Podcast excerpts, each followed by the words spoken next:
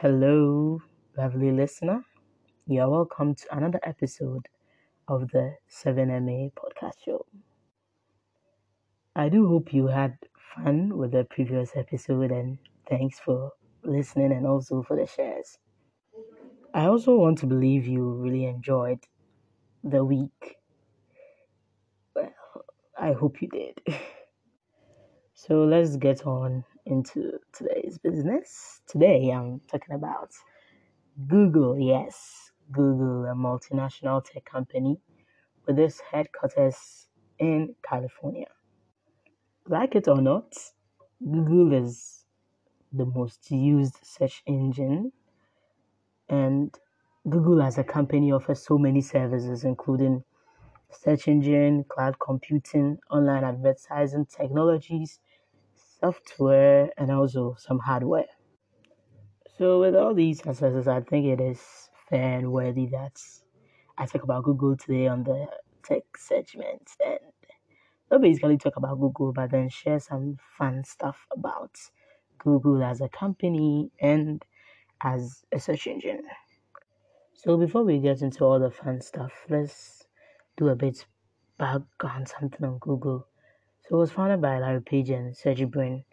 And back in the day, Google as a search engine was called um, Backrub because it ranked the site's importance based on the backlinks the site received. But then the name changed to Google, which you can read about. So speaking of humble beginnings, Google didn't start all big and rich, you know. It was initially based on someone's garage. Yes, humble beginnings. So I think that should tell everybody a lot that um, it doesn't really matter how you start, so far as you keep making um, improvements, etc. You can end up making something big of whatever you set up your mind to do. I do really hope this is motivational enough. So let's quickly get into the fun stuff I want to share with you on Google. And most people know Google as a company to be very non conventional and doesn't really follow the normal way of doing stuff. And they are so non conventional, even when it comes to naming their employees. For example, if you are a new intake at Google, you are called a Noogler. And if you are a mature employee, that you've been in Google for a while, you are called a Googler. And if you left Google, you are kind of their ex, as in you're in a relationship with somebody and you break up and that person is your ex. So Google calls you a Xoogler. And if this sounds cool, even far cooler, if you have a pet, that pet is a Doogler, which is very interesting. And I I'm pretty sure it's quite fun to work at Google, although it may require a lot of um, work and stress, I think these kind of stuff would make Google a very interesting place to work. Google likes to have a lot of fun, and hence their services are filled with them. So, this leads me to the next fun thing about Google. Well, if you need to make a decision and you don't have a coin, you shouldn't panic you can simply search flip a coin on Google search engine and then there'll be a coin on the screen. You can flip it and then you make a decision.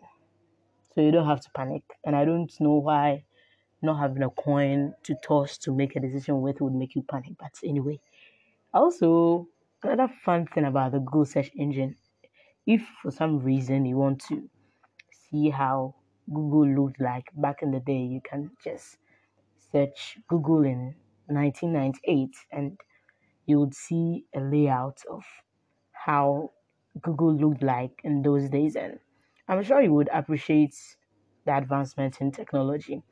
And lastly, if you search for Thanos on Google and then you click on the gauntlet, you will see that gradually the searches will be fading away. And that is quite interesting. I do hope you get the Thanos parts. If you don't, I'm, I'm very sorry. the last time I checked, though, um, Google has put all the fun stuff, the games, etc. I can play on their search engine under one domain. So I think it's Google spelled backwards, E L G O O G. So when you go to that site, there are a lot of fun things to do. You can play some games for free, etc. So you should check that out too. The next awesome stuff about Google is their efforts to reduce their impact on the environment. And this has earned them my respect. Honestly, honestly, although I don't know what gaining or losing my respect will do to Google, I think, yeah. so Google runs 100% on renewable energy. So they are reducing the negative impacts that their operations can have on the environment. And I think every tech company, whether big or small, should follow Google's path because we need to keep the environment safe for everyone and for generations to come. Lastly, this is the last one. There are lots of them. You can, since I've brought this up, you can look for the rest. But last on my list is when an employer at Google dies, their spouse would get half their wage for 10 years. And I do hope this doesn't give anyone's husband or wife bad ideas. so that's all for today on Google. And you can let me know which tech company I should talk about next month. But before I go, funnily enough, I must have Googled all these stuff. So that shows how awesome Google is. Before you know something about them, you probably have to use their own products. Yeah.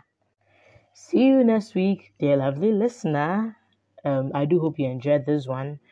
Next week, I'll be talking about a very pressing societal issue. You know, it may be pressing to you, but to me, it is. Next week, I'll be talking about mental slavery, and I'll be asking some questions. Feel free to respond to them either on Twitter or Instagram. Or for those of you I know personally, I'll be coming into your DMs to find out what you think about mental slavery. So throughout the week, be thinking about it. What is mental slavery and why is it important to be spoken about? So catch you later. Don't forget to be thinking about what mental slavery is and also give very nice contributions via my social media handles. Until we meet again, stay safe and don't do what I wouldn't do. I'm out.